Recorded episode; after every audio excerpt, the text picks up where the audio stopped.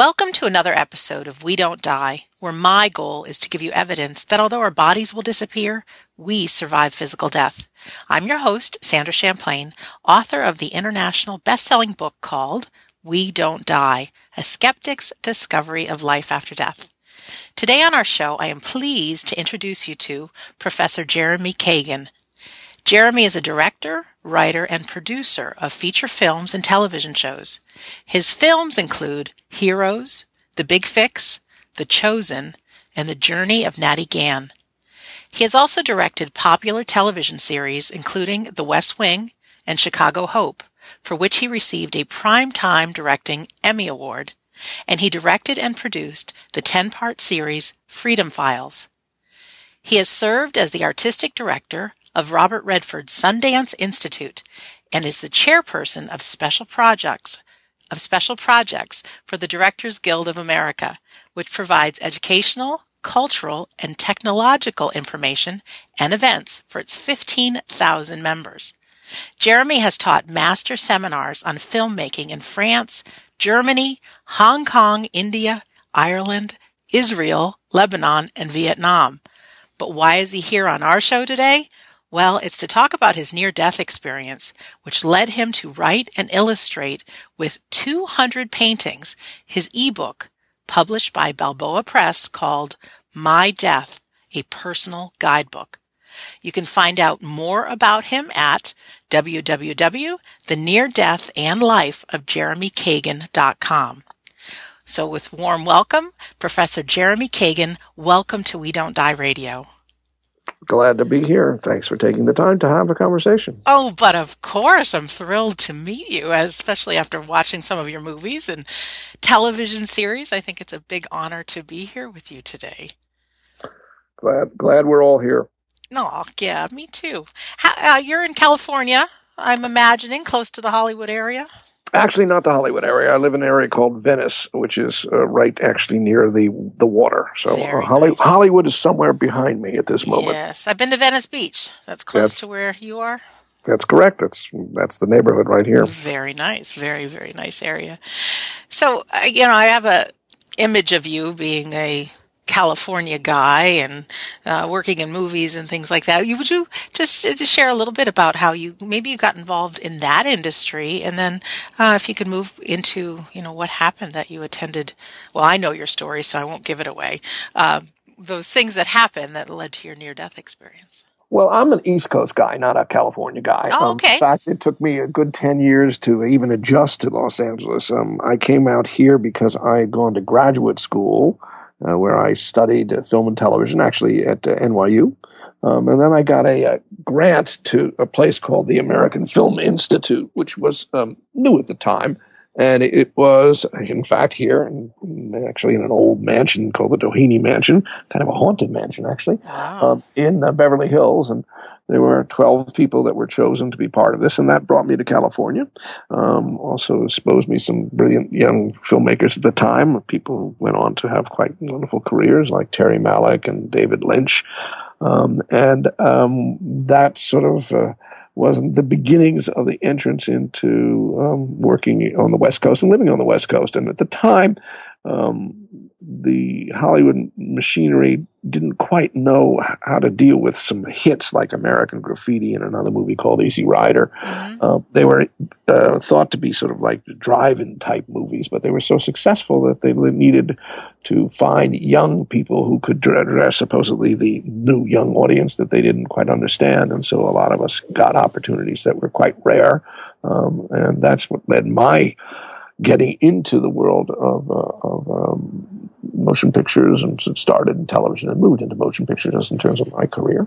But, I sort of always have felt, and still do actually, although I love living in Venice, and despite the climate changes, we're still a very pleasant environment to be in. And so I've enjoyed now much more the advantages of actually West Coast living. And I must say Los Angeles over the years has shifted in terms of even its culture. It's become quite an art center, separate from a business center for making movies. So for me, I still think of myself as a bi-coastal being because I grew up in the East Coast. I also grew up in relationship to the subject that we're going to really talk about. I mean, obviously I can talk a lot about movie making, but that's really not our subject. Although I must say I do want to mention that I am actually involved in making a movie right now that does have some references to this subject as well. This movie is called Shot. It's about what happens to three people as a consequence of one bullet. This is a feature film that hopefully will be out in the theaters within the next 6 months to deal with the issues of gun violence in America, and of course the issues of what happens when somebody goes through these incredible sort of tragic transformations when some kind of violence enters their lives. So we're dealing with a similar thing about when this is particularly a piece confronting the issues of both mortality and redemption. So my mind at this moment, as you can imagine, since I'm right now in the editing room, we've already shot the movie. It stars a young 16-year-old kid and Noah Wiley, who gives an amazing performance. And sort of where my head is at is in the midst of that, because my deal, I'm sort of even taking an interruption here from editing to have this conversation. But I want to reference where I come from, because I think that may somehow speak to anyone who's listening to this about where they come from, because I grew up in the East Coast and my father was a clergyman.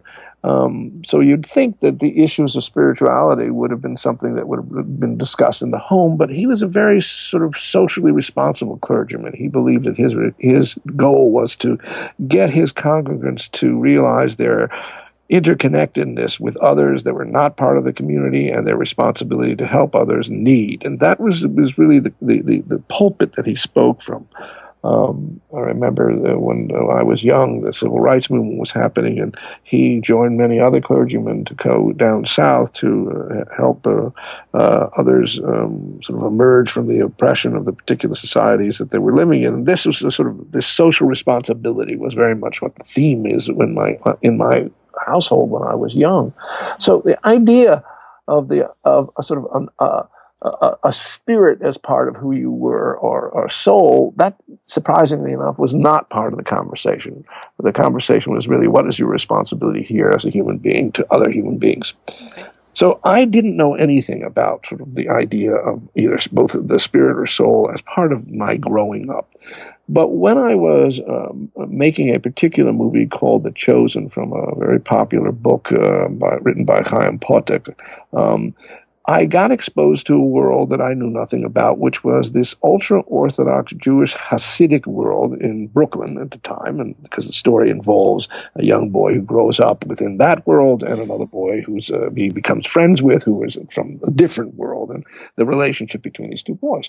And in order to sort of find out what I was talking about, I began to go to homes and spend time with the people from this particular background. And this world is a world that really looks at you as a human being as, in essence, a soul that is within a body.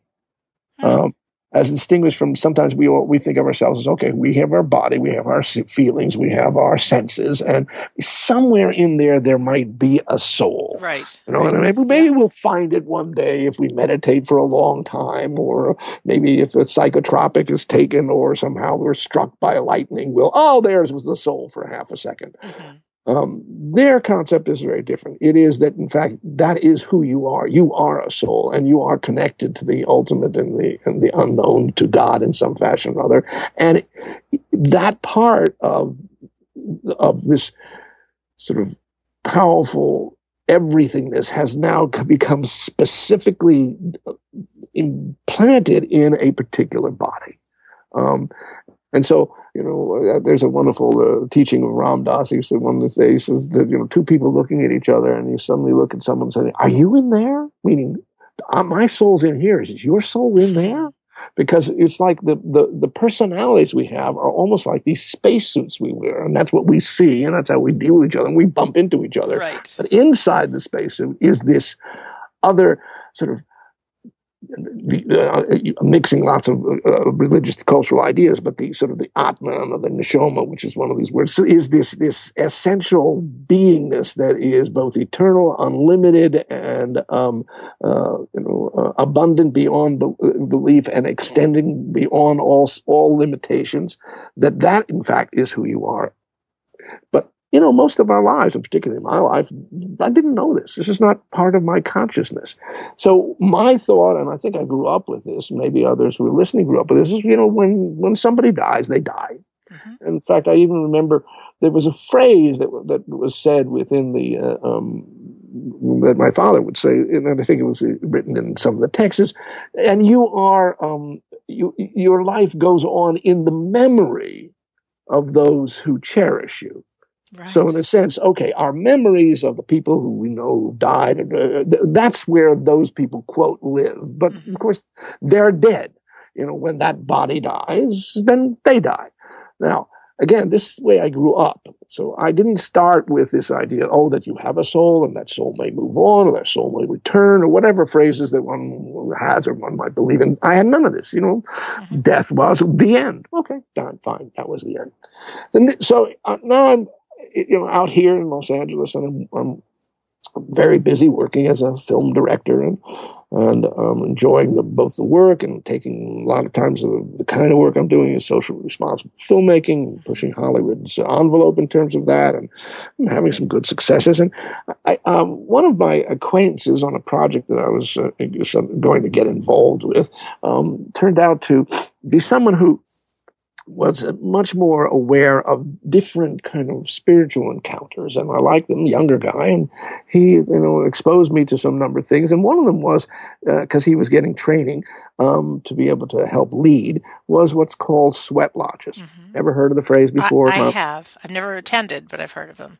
And I just, you know, I didn't know what a sweat lodge was, but, you know, I was like, okay, what is it? And it's this Native American tradition, but it's actually a worldwide tradition. They do them in China and Mongolia and in various African cultures. It's sort of like been around for, I guess, thousands and thousands of years. And the concept is you go into a space that's very dark, that's very hot, and in that space, you kind of go through a purification ritual because the heat is so intense and the darkness is there. And then you have an intention of literally opening up yourself to being both honest and sort of purifying yourself. And that's the concept. Okay.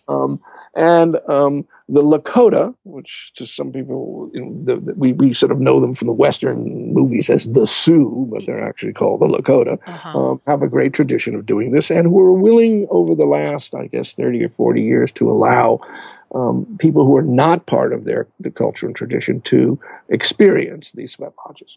So, I did it a couple times. I did a men's weekend once where it opened up with a sweat lodge, and then, you know, there's men for the 2 days, you know, confronting each other and sharing with each other, and it ended with a sweat lodge. And I found these things to be very, very powerful because they were totally unlike anything I'd ever done. I don't particularly like to go in these places. They're really hot. I don't particularly like to sweat. It's very uncomfortable. But at the same time, there's kind of an openness. In this particular tradition, they had four sort of sections to it. In the first one, you did prayers for yourself. But if you prayed for your own health, it would go around in the circle in the darkness. The person next to you, even though he or she might want to have their health as well, by saying it out loud, you in essence were saying it for everybody. So if I say, you know, I pray that my health is good, that really means everybody is having that same prayer. And then there's a section called prayer for others, in which, you know, if you have people who need help, you might make prayers for them. A third section that is a giveaway section, very difficult. What are you willing to let go of? What are you willing to give away? You know, very, very hard to do because most of us, or at least like me, I want to hold on to everything. Absolutely. But it's a you know, part of the session. Okay, you know, I'll give away my need to be famous, or I'll give away my need to be rich, or I'll give away need to have everybody pay attention, whatever it is. Mm-hmm. Something that you're willing to sort of let go. And of course, as I'm sure many of your listeners know, when you let go of something, it makes space for something else to come in. And then a fourth section was just silent. So very powerful experiences. I did 3 or 4 or 5 of these over a number of years, and it was in December. It was actually the day before my birthday, and I decided, you know, there's a sweat lodge that day. I think I'll do that as a beginning of this experience of this new year for me. It'd be a good way to open up and cleanse myself. So I went up into the Malibu Hills where this particular sweat lodge was being led, and went through the rituals of all of this. And then, but it wasn't as meaningful as some others had been, because some others had actually kind of sort of saw visions in the darkness that were really powerful and memorable and effective in terms of reflecting who I was. Well, here I was, you know, coming out of this particular sweat lodge experience, you know, and it was very cold outside and, of course, extremely hot inside. And as I exited the sweat lodge, I suddenly couldn't control my balance. I sort of fell to the ground. And I thought, oh, well, it must be just, you know, the heat and the cold, and I'll be fine. I'll just take a couple of breaths, and I'll be able to sort of get myself back into this regular consciousness. But within a number of moments, I suddenly realized, instead of returning to capacities, my physical capacities, I began to realize I was losing them. I couldn't move anything in my body. I couldn't move my hands. I couldn't move my legs. I was lying down. I could feel still something. I could feel the ground. But I was also feeling like everything was numbing up. And I realized I was losing my vision, and I was also losing my hearing. So, of course, I became very, very scared. Oh, of course. Because I thought, there's something really wrong. And this was a Sunday. I was supposed to be at 20th Century Fox the next day directing a picture that I was working on. And I thought, I'm in trouble here. They're going to have to call some paramedics. And I'm not going to be in any shape tomorrow to be in any, I'm going to be in a hospital somewhere. So I was going through this, obviously real fear, because all of a sudden, all my body functions, all my senses were turned off. My throat became extremely dry, even kind of gravelly. I was not aware of my breath, but I was definitely aware that something was really desperately wrong. So I thought, okay, this is going to, this will still go away, but it didn't go away. And the leader of the sweat, I remember leaning over, and I think, because sometimes people have reactions to these things that are very emotional, and then they have to restore themselves. And I think he came over and sort of whispered, I think I vaguely heard this distant whisper, "Don't worry, nobody's ever died at any of my sweats." I hear this phrase, and so, but of course, I'm beginning to worry a lot. Sure. And the next thing I realize is, since I'm in physical total disability, I'm also not able to communicate. In other words, paramedics will come, they'll take me away, but I'll be put somewhere. But I can't see, I can't hear, I can't move. That means my family coming to see me, I won't know they're there. They won't know. I suddenly was losing all relationship, all capacity to be with people who I cared about, or cared about me. That was gone if I didn't return here to the normal state. Mm-hmm. Doubly deadly feared. And so the first thing was letting go of my body and letting go of my sort of career. Next, I'm letting go of my family and all my relationships. But then I began to wonder, is this more serious? Am I actually, in fact, dying? Wow. I've lost all capacities of feeling and all capacities of communicating. Couldn't see, couldn't hear, couldn't move. Was this the beginning of my death? The first time I'd ever really considered. I mean, I'd had run-ins, as we all do, where, oh boy, I was lucky that that car accident didn't turn into a bad car accident, or that boat turning over and being, I didn't drown. I mean, they're close calls. We've all had them. But this was worse than a close call. So my mind was still functioning. So I thought, well, maybe I can hold on to my life. Somehow, in the interior of my being, I could, like holding your breath, hold on. So I desperately tried to do that. I tried to, in fact, hold on. Just like, okay, I'm not going to let this, I'm not going to die, I'm not going to let this happen, I'm going to just hold on, I'm just going to hold on, even though I can't feel or move or anything, that interiorly I'm aware of myself, I'm aware of my being, and I'll hold on to this life right now, just hold on. Well, inevitably, like trying to hold your breath, I couldn't do it anymore. I couldn't hold on. And I literally let go. But this letting go was experienced. And it was the most blissful, serene, fluid perfection of sort of a kind of like a warmth that just extended in every direction. Mm. And a peacefulness that was so beautiful and richly calm.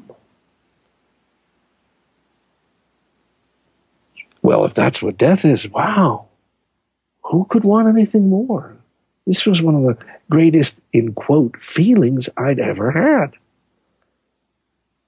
And then I realized I was aware of this experience that I was having that was purely the most transformatively perfect experience I'd ever had. And by the way, even in this, I'm talking this today, and before and up to now. Mm, wow. But I was also conscious. I was aware.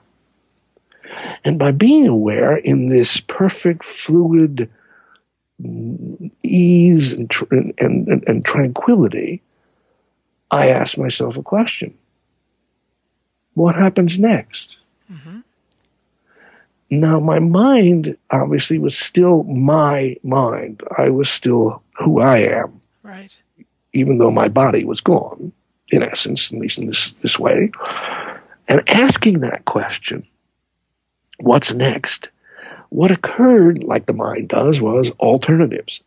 Now, some of your listeners, I'm sure, grew up with the idea of heaven and hell. Even though my father was a clergyman, he actually did not believe in a heaven or hell. Interesting. He thought those were merely creations of institutions, oftentimes creations to make people afraid, mm-hmm. so that they would, in fact, follow orders of institutions, and that in his mind, I think, that when one died. That was the end. So therefore, one didn't have to worry about heaven or hell. You had to worry about what you did in this world, in this life. That was where your concentration, then that's where you needed to focus your energy. But I, grew up, I read, classic novels in colleges and heard about and seen paintings and images of heaven and hell. And so I asked myself, gee, what if there is a heaven? What if there is a hell? And immediately judging myself, which was easy to do, I thought, well, I'm probably going to... I thought about that, I went to my own version of hell. I went to my own version of hell. And it was terrifying and horrific. And I couldn't believe it. It was disgusting and repulsive and revolting. But there was suddenly an awareness. There was an awareness that it wasn't real.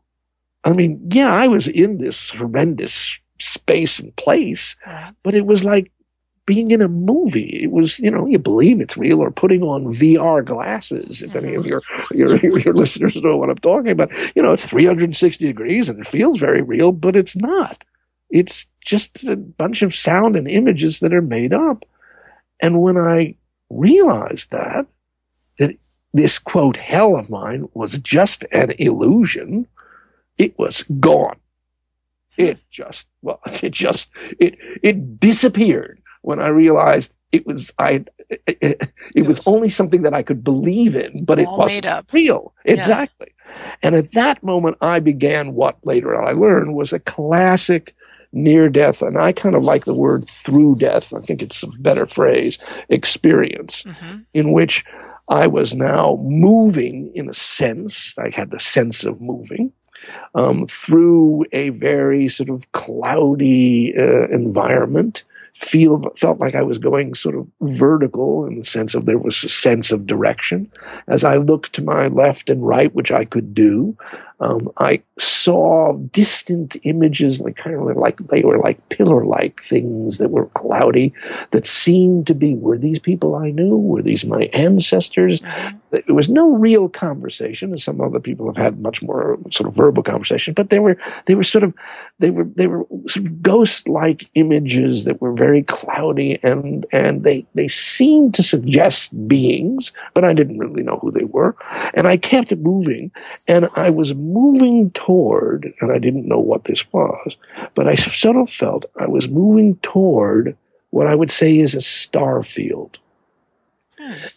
And 3 days after the experience, there was a memory of something that I didn't realize until 3 days afterwards. Because as I was on this journey, and there was a sense of perfection and grace, fear was gone. There was also a transcendence of negative and positive. It was like everything was one thing. You know, right and wrong had already disappeared. That was just not part of this, the space, the consciousness that I was in. It was way beyond that. And then there was this explosion.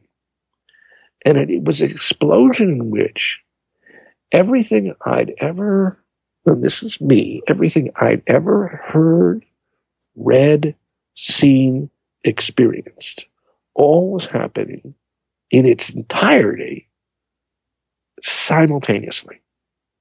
In 1 millisecond. It was almost as if the history of me and the history that I knew of the world, every movie, every television show, every sound, every music piece, every person, every experience, all happened at the exact same time, all simultaneously. Wow. And there was a realization that this entire experience was itself a created thing. It wasn't real either. It was, you know, it's like, there's a, I'm sure some of your listeners know this image. It's like when you have a projector and there's light coming through the projector, and then you put a piece of film in front of the projector and it projects onto the screen an image. Right. And what you think is the image you see on the screen is what's real. But what's truly real is the light itself. And what I got was that all of the images, all of my experience, my entire existence, everything that I knew was all made up. It was an illusion. And where I was on this journey in experiencing this perfect serenity and tranquility was I was getting back literally, or maybe figuratively, to the source of all, which is, in a way, light. So there was this feeling that I was about to become part of the light. And like stars are, and gazillions of stars, each one of them is part of, if you will, the light. They're little specks of it. And that's where I was headed in this perfect, joyful, hard word to use because that sounds like there's bad and good. This is beyond bad and good. It was this serene perfection. Wow. And then as I was experiencing this beyond, I was no longer Jeremy. I was no longer any of the experiences was. I was just becoming the source of experience, the light itself, a star. I lost consciousness. In other words, at that moment, my awareness ceased. It's almost as if I became the source of awareness and therefore no longer was even aware. And then like turning a movie backwards in reverse, where everything, because what happened is when I said I'm leaving out the sort of this one moment where I'm looking or being with the infinite sky of the billions of universes and stars, all of a sudden these all contracted, as if the entire universe in its endless expansiveness, in its all of its lights and all of the star systems all suddenly contracted into nothingness. And at that moment when that nothingness was experienced, that was the ceasing of any consciousness on, I don't want to say my part, just any consciousness. But then it went in reverse, and nothingness became everything, And then, like a sort of a rocket ship in reverse, I went through the star systems and the planetary systems and constellations, and came zooming back into Earth and into the American continent, and into the California coast, and into the area called Malibu, and into this space where there was this body, and that body into that body, and then I began to literally infuse that body and began to sort of come back into my physical sense consciousness. And it's like a little baby. I was like moving like on all fours. I couldn't stand up. I could only sort of crawl. I couldn't really speak yet. I could hardly even move. But I began to sort of come back into who I am. So that's the journey. Incredible. When you painted the picture of the film and the light shining through the film, it is just an incredible visual, and I really got it. That we are the light. That's great. Yeah. Yeah. Wow. Yeah. The challenge, of course, is when you have an experience like this, what do you do with it? Mm-hmm. I think for some people, I think their lives literally have changed. Whatever they used to do, what work they used to have, or whatever else, they've chosen other work. I can't say that happened to me, because it didn't. I did show up on the set the next day and was directing the picture that I was working on. But what I realize is that I've been given a gift, and sometimes that gift is in front of me, and I see that we're all on the same journey together, that each one of us is a player in this spectacular theater called life. And then we have responsibilities, because it's an incredible gift to have this life, and to cherish it, and to help preserve it, and to help others be able to take the joys that are right here in our physical existences. I mean, I get that that's really sort of why we're here, to contribute. I also get that for a while I would go see these various people who were sort of experts in this field, because I started to research and tried to meet people to sort of ask, what is this? What happened? What should I learn from it? Because I was really like, I had no idea what this was, and I wanted to know. Yeah. And I met a whole bunch of people who had either these kind of experiences or had knowledge about how to speak to this. And so there was this one particular person that I finally met, and he kind of started with laughing at me. And he said to me, what you should do is you should meditate on a feather. Interesting. I go, what? Uh-huh. I just had this incredible through-death experience. You're telling me to meditate on a feather? What does that mean? Right. Oh, I'm thinking, okay, meditate on a feather. What's going to be meditating on a feather? I have no idea how I'm going to do that. But I'm thinking, okay, I'll try. But at that time, I didn't know how to meditate. Took me many, many years later to be able to learn, and I'm still sort of learning that. Mm-hmm. But I concentrated. What is a feather? Well, it's this, this thing that allows for flight, and it's, and then I found out, and studied what feathers are made of, and they're sort of like fingernails that are hollow, and there's more air than not air, and just how they've been used by people. I go, this whole thing. And the guy is sort of watching me sort of think about this, and he finally looks at me and he says to me, lighten up. I'm thinking, what? Lighten up. Mm-hmm. Now, when he said it to me, I realized, I think he was sort of telling me in one way, you're taking things so seriously. You really do need to step back and not be so overwhelmed by both this experience. And sort of get to a place where you can truly appreciate what's in front of you. And I was thinking about what lighten up really sort of means when you say something like that, because it means get rid of some of the garbage that's in your life. Yes, it does. Just it means. It means, stop taking everything so seriously and personally. Right. How about just lose some weight? lighten up. Literally the weight that sometimes drags us down, that weight of the past, that's a sense of guilt, that sense of,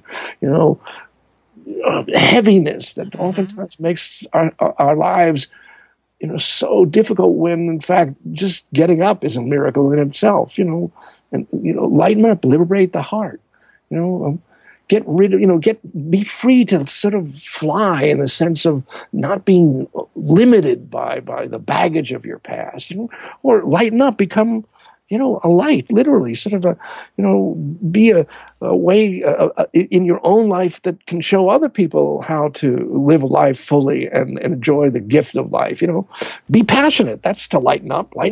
Like a fire,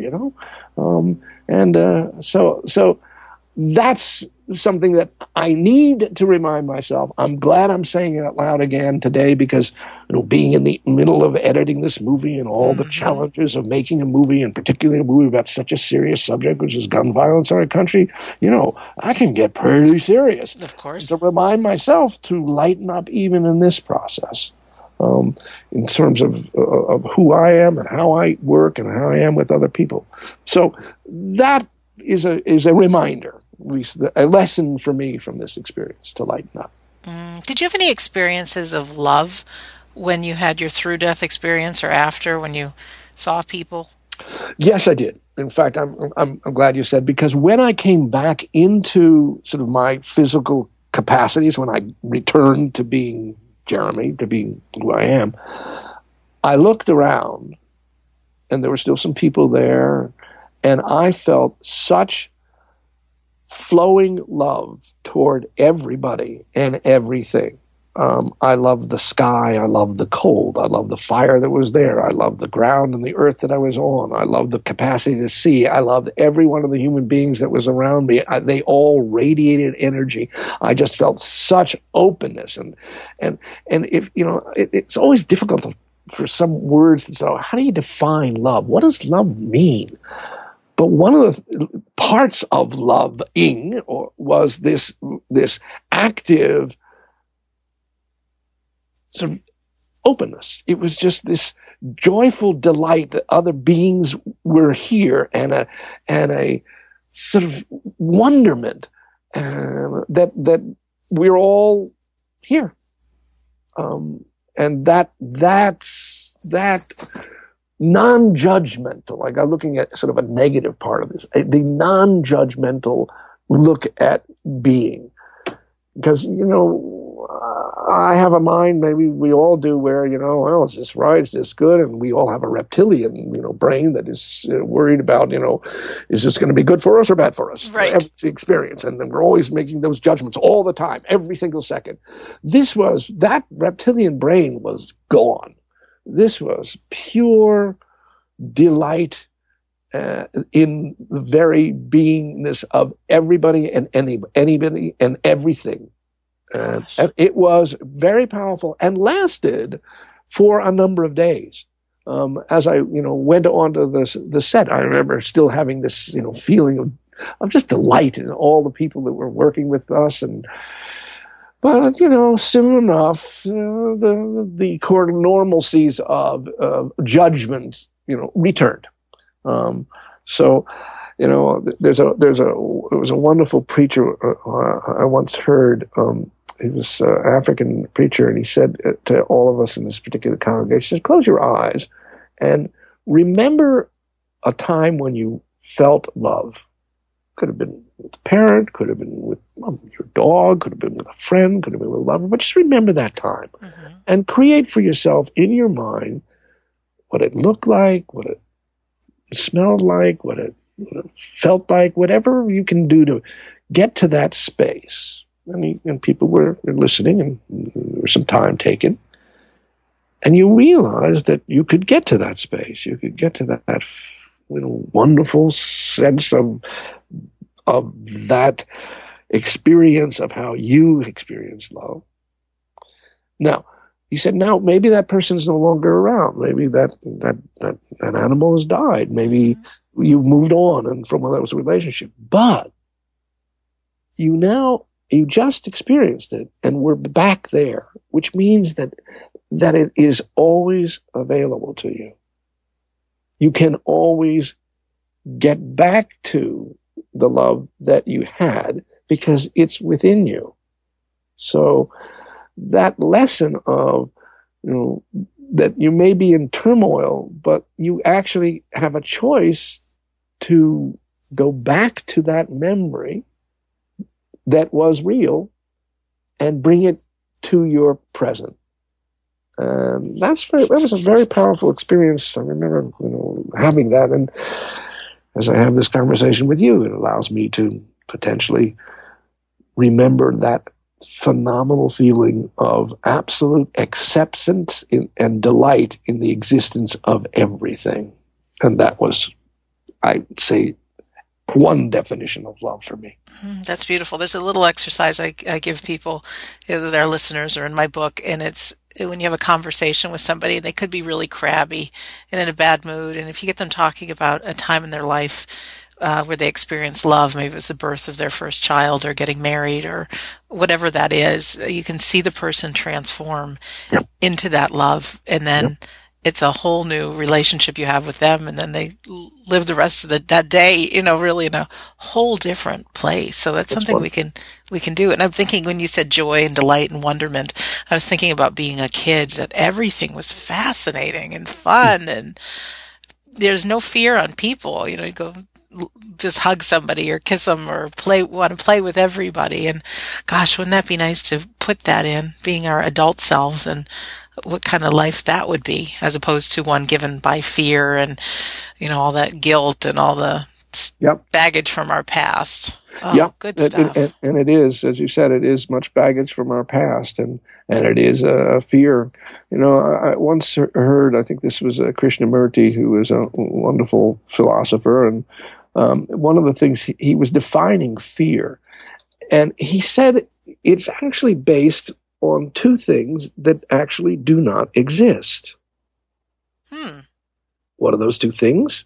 Well, first, it's always about the future that hasn't happened. Now, that's true, isn't it? Right? Yeah. So, though it hasn't happened, I'm afraid something bad is going to happen, and I'm in fear mode, right? Mm-hmm. But it hasn't happened. And the other thing is, and this is a bit more complex, is, and it's also the mind. And the mind itself is not, quote, real. It too is an illusion, because just as you showed, within a second you can shift the mind's focus from one thing to another, meaning that it itself is not solid.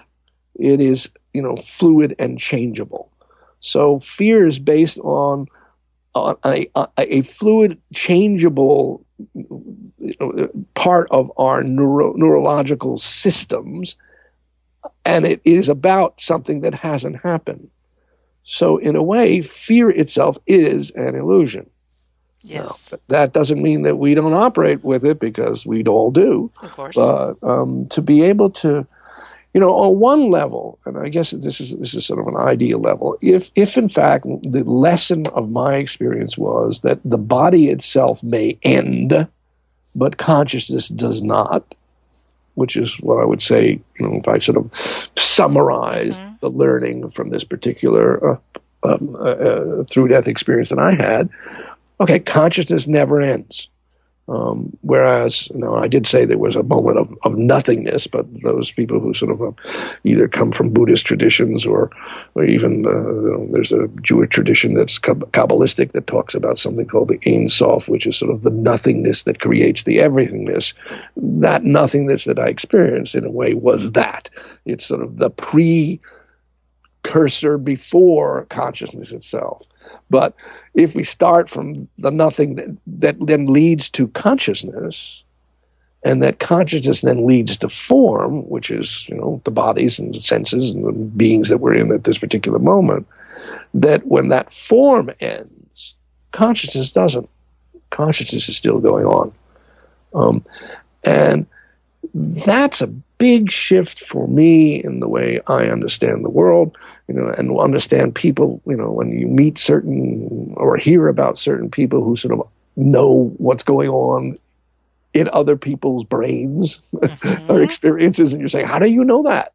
It's because they're working on a level of consciousness where everything is on the field, right. So it's available for them. Now, maybe it's also available for us. I know that when I work with actors, this is one of the things that we do with the actors is we help them find within themselves other parts of being that is not who they literally are, but they can bring that being into life, into our present.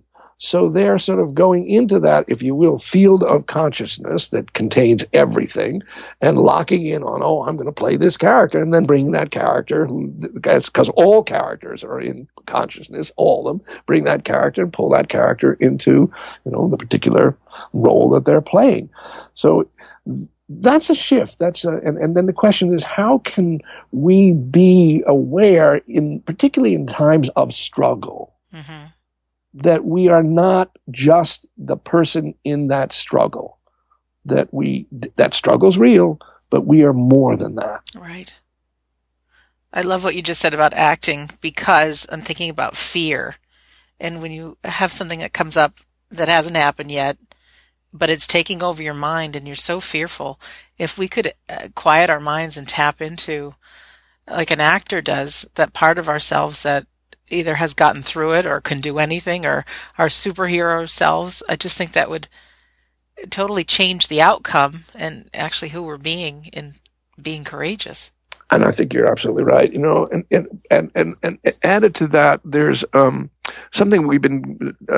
I teach at the School of Cinematic Arts at the University of Southern California, and one of the things is that I think schooling nowadays maybe is more anxiety producing than maybe it used to be. Mm-hmm. And it's said that 20% of our students, are in a form of anxiety that for some they seek out, chemicals to balance out. But one of the things that we've been encouraging at this university over the last number of years is, in fact, having students take what's called a simple course in mindfulness meditation. And what's wonderful about this particular approach to existence, it's not complicated. You don't have to learn a mantra. You don't have to go, not that things like that aren't wonderful, but you don't have to sort of spend 20 years up on a mountain somewhere before you do it. It's something that can be learned in 5 or 6 hours, maybe even less. And mindfulness meditation is allowing you to be part of the awareness of what's going on rather than just be into what's going on. Mm-hmm. And so one of the aspects of mindful meditation is it's not like you're trying to get the tough times to go away. It's not that at all. It's to be able to recognize that you are the awareness of the tough times. And that itself gives you a perspective that means you're not just trapped in the prison of the tough time. You're also the awareness of being in tough time. And what you also do in mindfulness meditation is you also get to learn, and it's not very difficult, to not be attached to the particular problem. It's not to deny the problem. The problem's there. Absolutely, it's there. But it's for you to, recognize the problem, that, maybe to be even aware of where the problem came from. And you're not trying to solve it at this moment. It's just true, but also know that you are non-attached from it. Who you are is also the observer of the problem. You are the consciousness and awareness of the problem. And when you are able to get to that space, it is a calming space. Sure. And freedom, I would think, arises. And then you could probably see the situation from a whole new viewpoint as opposed to being trapped in it. Yes, I believe that's true. And as I said, it's what's wonderful is we're watching that with lots of students now who are just doing these mindfulness meditation training, and it's clear that it is helping them not be victims of themselves. Mm-hmm. And I think that's also one of the gifts of something like a through-death experience is to also recognize, yes, these are all the problems we're facing, and they're all difficult, and they're all challenging, but we are not just the person facing those challenges. We are also a higher consciousness that is, doing the dance of the challenge. Mm-hmm. Yes, or so much more. Jeremy, can we talk about your book a little bit? I've been reading it this morning, and something I love about it is not just your story, but I've interviewed quite a few people who've had near-death experiences, and one thing they say so many times is, gosh, I can't really tell you about it. It's so hard to put into words. And that's frustrating because, I want to hear. Yeah. But what you do is you've painted 200 paintings, and it's your experience that when I'm looking at your experience while I'm reading it, it just shines a light on what it gives me more of a detail of what that experience was like. So I think it's awesome that you've done that. When I first had the experience, literally 3 days afterwards, and actually the morning afterwards, I wrote down everything that I'd remembered. And as I told you, that 3 days later, I had this other, shock of, oh, wow, that happened too. Mm-hmm. And then, I kind of put it aside, and then was looking for, over the years, a way to share it, because when I would tell it to people, I would realize this is something of value, because in sharing this, realizing that, some of us get so attached to our careers, and sometimes we get so attached to certain relationships, and realizing that we're more than that. And not that we shouldn't care about those relationships or our careers, but that we are more than that. That's not just who we are. So I felt, okay, I want to communicate this. I want to share it. So I attempted to write a nonfiction narrative of what this was about, which is what I did. Mm-hmm. And it wasn't particularly, it was dense, and I don't think it was particularly effective. And in between shooting pictures, I would go back to it and try again, and so I did it again. And then I thought, you know what? Maybe I should make it into a fiction story. And so I wrote it up as a fictional story, and did that. But I also felt it wasn't that effective. And then it is about, I guess maybe 5 years ago, or maybe 4 years ago, I started to do some drawings. Now I'm a graphic artist and a caricaturist in terms of the kind of art that I do. And as I started to make some drawings, it became very effective. I thought, wow, this is really, yes, we've all heard it, a picture's worth 1,000 words. This is really a good way to do it. And then luckily technology became a really ally.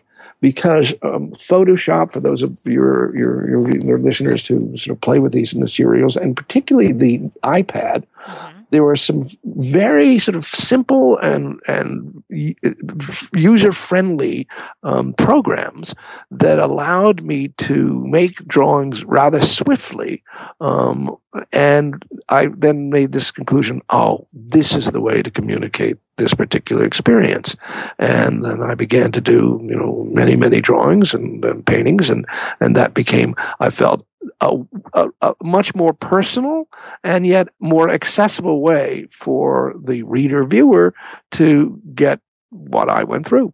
So it was a kind of, and also it was a lot of fun, to be honest with you. I bet it was. I really enjoyed making them, and they're, and some of them I think, I look at some of them, I think that's a pretty cool little drawing, and others, at least it expresses the idea, and I think it really does add to the way you can experience this particular journey, because I think it's in many ways more fun just to be able to see. And listen, when I grew up with comics, I spent the time looking at the images and less time reading the balloons above them. So this is a continuation of that for me. That's right. I'm just visualizing the picture that you have, the painting that you have of when you said everything that happened in your life, every experience was there all at once. And you've got a painting of that. And it's like, oh, it's wow. And then even when you traveled back through the universe, to the earth and to California and back into your body, and just through pictures, I felt it. Yeah, that's an awesome thing. That's great. That's great to hear.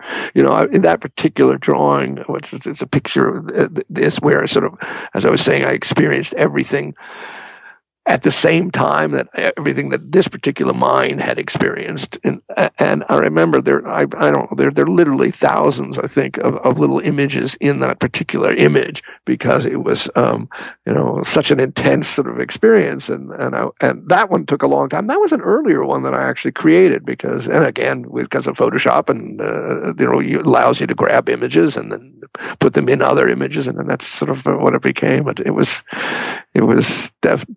definitely, I think, a more expressive way of sharing this particular experience. Mm-hmm. Well, great job. I'm looking at the time. It's gone by awfully quickly. Okay. We're rounding up the end. First of all, how can people get in touch with you? Is the website I said correct? Yeah, the website is, you have to spell my name, but the website is The Near Death and Life of, and Jeremy is Jeremy, Jeremy, and the last name is Kagan, and so that WhatsApp is there, and I think on the website, there is a way to contact me, so if anyone wants to do that. And I purposely, when I did write this and then got contacted by Balboa Press to get it out there, I wanted it to be available to anybody who wanted to have the experience. And, I think it costs $2.99. Yes, it does. And it was meant to be cheap. So that unfortunately in our society, if we give it away free, no one would take it seriously. So the $3 is as serious as I feel you need to do. But if people are interested in actually seeing and experiencing this particular thing, if you do, either you can actually just go to online and just type in "My Death, a Personal Guidebook," and it'll come up, and you could buy it. And I would suggest, if anybody does want to do that you get the PDF version.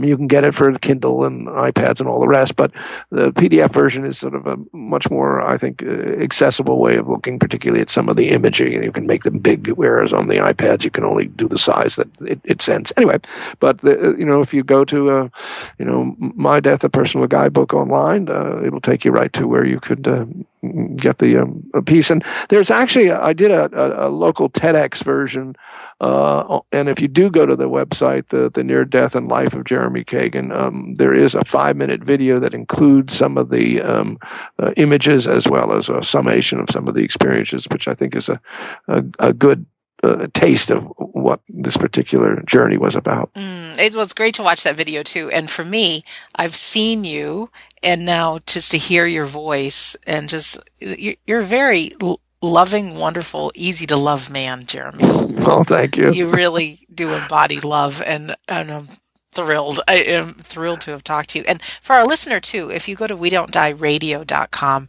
and check out episode 84, that is Jeremy Kagan's episode. And right on there are links to his book, to just everything we've talked about, just to make it easy, and to the Near Death and Life of Jeremy Kagan.com. So it's all housed there at one site, as well as lots of other great episodes, of course, for you to listen to. Jeremy, any closing words or bits of advice, if you could instill one thing in us, I don't know, go deep in and just whatever comes to mind. Anything you want to leave us with final thoughts? Well, I'll